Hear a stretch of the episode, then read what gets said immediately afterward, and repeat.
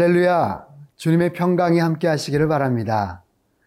우리의 신앙생활에 있어서 좋은 믿음의 동역자가 있다는 것은 크나큰 축복입니다. 여러분에게는 어떤 믿음의 동역자들이 있습니까?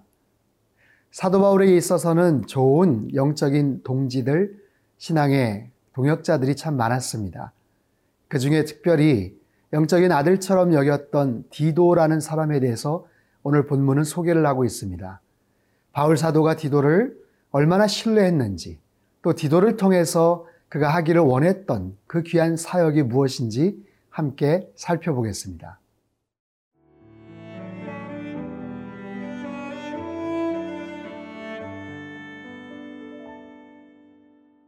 갈라디아서 2장 1절에서 10절 말씀입니다. 14년 후에 내가 바나바와 함께 디도를 데리고 다시 예루살렘에 올라갔나니 계시를 따라 올라가 내가 이방 가운데서 전파하는 복음을 그들에게 제시하되 유력한 자들에게 사사로이 한 것은 내가 다름질하는 것이나 다름질한 것이 헛되지 않게 하려 함이라. 그러나 나와 함께 있는 헬라인 디도까지도 억지로 할례를 받게 하지 아니하였으니 이는 가만히 들어온 거짓 형제들 때문이라. 그들이 가만히 들어온 것은 그리스도 예수 안에서 우리가 가진 자유를 엿보고 우리를 종으로 삼고자 함이로돼. 그들에게 우리가 한시도 복종하지 아니하였으니 이는 복음의 진리가 항상 너희 가운데 있게 하려 함이라. 유력하다는 이들 중에 본래 어떤 이들이든지 내게 상관이 없으며 하나님은 사람을 외모로 취하지 아니하시나니 저 유력한 이들은 내게 의무를 더하여 준 것이 없고 도리어 그들은 내가 무할례자에게 복음 전함을 맡은 것이 베드로가 할례자에게 맡음과 같은 것을 보았고 베드로에게 역사하사 그를 할례자의 사도로 삼으신 이가 또한 내게 역사하사 나를 이방인의 사도로 삼으셨느니라. 또 기둥같이 여기는 야고보와 게바와 요한도 내게 주신 은혜를 알므로 나와 바나바에게 친교의 약수를 하였으니 우리는 이방인에게로 그들은 할례자에게로 가게 하려 함이라. 다만 우리에게 가난한 자들을 기억하도록 부탁하였으니 이것은 나도 본래부터 힘써 행하여 왔노라 오늘 본문 1절은 이렇게 시작이 됩니다.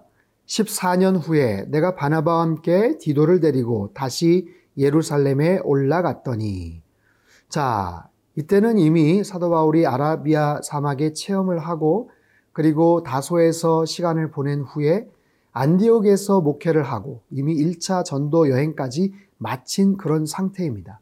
그 상황에서 디도와 함께 예루살렘에 갔다. 어, 사도행전 15장에 나오는 예루살렘 공의회에 관련된 바로 그런 이야기죠.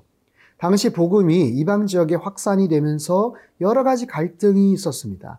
그리고 중요한 어떤 의제에 대해서 유대 지도자들과 함께 그 의견들을 조율해야 될 필요성이 있었어요.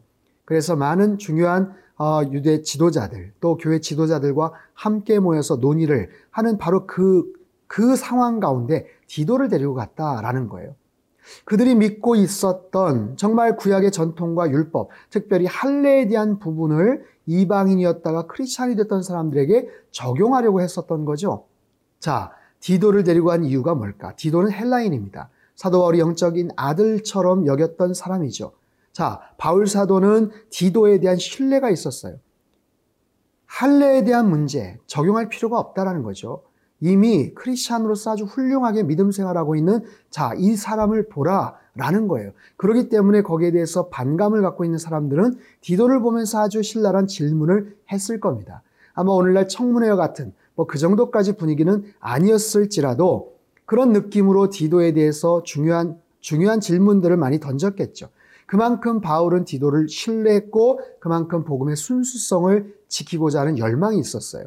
오늘 본문 3절에서 5절까지 말씀을 보면 그러나 나와 함께 있는 헬라인 디도까지도 억지로 할례를 받게 하지 아니하였으니 이는 가만히 들어온 거짓 형제들 때문이라 그들이 가만히 들어온 것은 그리스도 예수 안에서 우리가 가진 자유를 엿보고 우리를 종으로 삼고자 함이로돼 그들에게 우리가 한시도 복종하지 아니하였으니 이는 복음의 진리가 항상 너희 가운데 있게 하려 함이라. 가만히 들어온 거짓 형제들 할례당이라고 말하는 열성파 유대주의자들입니다. 어떻게든 디도를 할례를 받게 하려고 했었던 거죠. 이것은 디도 한 사람의 문제가 아니에요. 이것이 만약에 적용이 되면 모든 이방인이었던 사람들까지도 다 할례를 받아야 되는 예수 그리스도의 그 십자가 사건 외에 플러스 알파가 생긴 아주 중요한 그런 분기점이 되기 때문에 사도 바울은 그 영혼을 위한 그 마음 그리고 복음의 순수성을 위한 그 열정을 가지고 어떻게든지 이 부분을 지키고자 했던 거예요. 자, 바울 사도의 그 열정을 오늘 본문 2절에는 다름질이라는 단어로 묘사를 하고 있습니다. 자신의 인생을 자신의 삶의 모든 여태까지의 궤적을 다름질 그리고 앞으로 나아가고자 하는 그 삶의 방향 그리고 그 태도도 100m 선수가 열심히 다름질하는 것 같은 그런 태도, 그런 마음 가지고 가지고 표현을 하고 있습니다.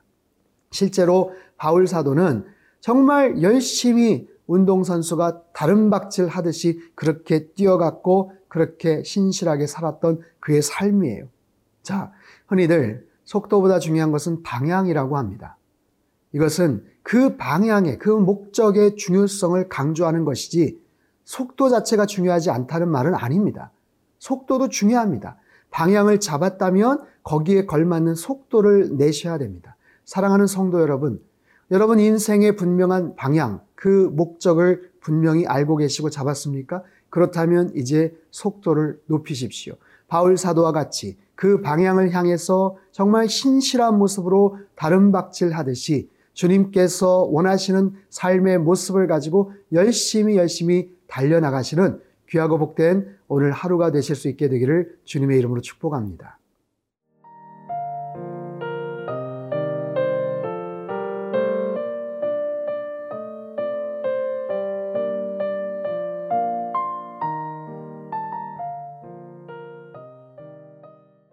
초대교회가 부흥하고 한참 복음이 폭발적으로 전파가 됐을 때 교회 안팎에는 아주 유명한 그런 지도자들이 있었습니다. 소위 말해서 예수님의 제자들, 베드로나 요한이나 또 예수님의 동생이었던 야고보와 같은 그런 리더들이었죠. 자, 사람들이 그들을 바라보면서 얼마나 존경의 눈빛을 보냈겠습니까? 와, 예수님의 동생이래. 예수님과 함께 했던 바로 베드로야. 예수님의 그 공생의 사역을 같이 동참했잖아. 그런 사람들을 향한 많은 존경의 그런 찬사와 눈빛이 아마 있었을 겁니다. 유력하다라는 말이 오늘 본문에만 세 번 언급이 돼요.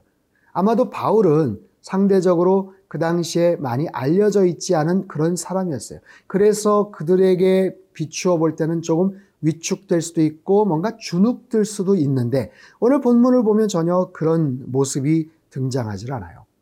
바울 사도가 그렇게 당당하게 사역을 할 수 있었던 누구 앞에서도 당당하고 주눅들지 않을 수 있었던 그 이유가 무엇일까요? 첫 번째는 하나님께서 자신을 어떻게 보신다는 그런 분명한 확신이에요. 자, 오늘 본문 6절인데요. 유력하다는 이들 중에 본래 어떤 이들이든지 내게 상관이 없으며 하나님은 사람을 외모로 취하지 아니하시나니 저 유력한 이들은 내게 의무를 더하여 준 것이 없고 자, 중요한 것은 뭐예요? 하나님은 사람을 외모로 취하지 않으신다. 하나님은 사람을 중심으로 판단을 하시죠. 사람은 중심이 아니라 외모로 판단을 합니다. 사실 더 정확하게 말하면 중심을 볼 수 없기 때문에 외모로 판단을 할 수밖에 없죠. 그 사람의 외양, 그 사람의 학벌, 갖고 있는 지식, 뭐 사회적인 커리어, 심지어는 어느 지역에 살고 있는지, 무슨 차를 타고 다니는지 이런 부분을 가지고 끊임없이 사람들은 누군가를 평가하고 판단을 합니다. 그런 선입관들이 우리에겐 다 있어요. 그가 어떤 사람인가? 그가 어떤 말과 행동을 하는가? 그가 어떤 행적을 남겼는가? 어떤 한 단면만을 가지고 우리들은 사람을 판단하고 평가하죠. 하지만 하나님은 중심을 바라보십니다. 이 모든 것을 종합해서 바라보시죠. 이 모든 것을 단계적으로 다 꿰뚫어 보실 수 있는 분이 바로 하나님이십니다. 그렇기 때문에 그 하나님의 관점으로 사도 바울은 하나님이 자기를 어떻게 바라보실 것인지에 대한 분명한 확신이 있었어요. 두 번째로 그가 그렇게 당당할 수 있었던 것은 뭐냐면 그가 가진 사명에 대한 확신입니다. 자, 소위 말해서 유력한 사람들, 예수님의 제자들, 사도들에게는 유대인들을 위한 사명이 있었지만 본인에게는 이방인들을 향한 특별한 미션, 사명이 있었다라는 거예요. 즉, 이방인들의 사도로 주님께서 특별히 지명하여 불러주신 바로 그 경험, 바로 분명한 그 사명감을 가지고 살았던 것이죠. 이방인의 사도라는 이 사명. 자, 사도행전 9장 15절에 이렇게 언급이 됩니다. 주께서 이르시되 가라 이 사람은 내 이름을 이방인과 임금들과 이스라엘 자손들에게 전하기 위하여 택한 나의 그릇이라. 하나님께서 사도 바울을 이방인의 사도로 분명히 부르셨다라고 말씀을 하고 계셔요. 사랑하는 성도 여러분, 우리는 살아가면서 끊임없이 누군가와 나 자신을 비교합니다.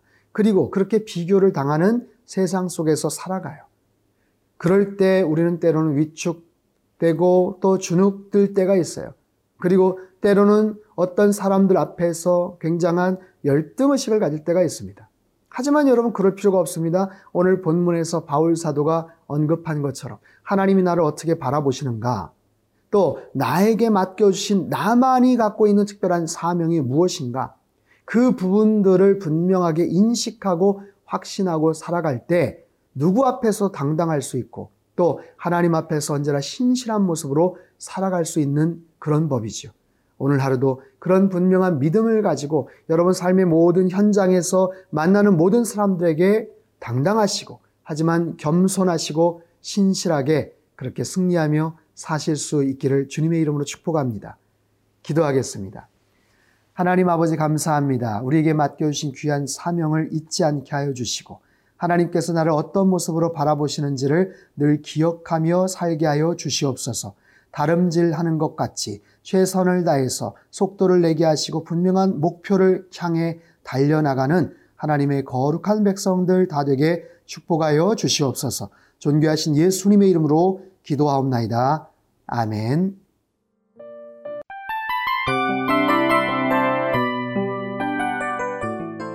이 프로그램은 청취자 여러분의 소중한 후원으로 제작됩니다.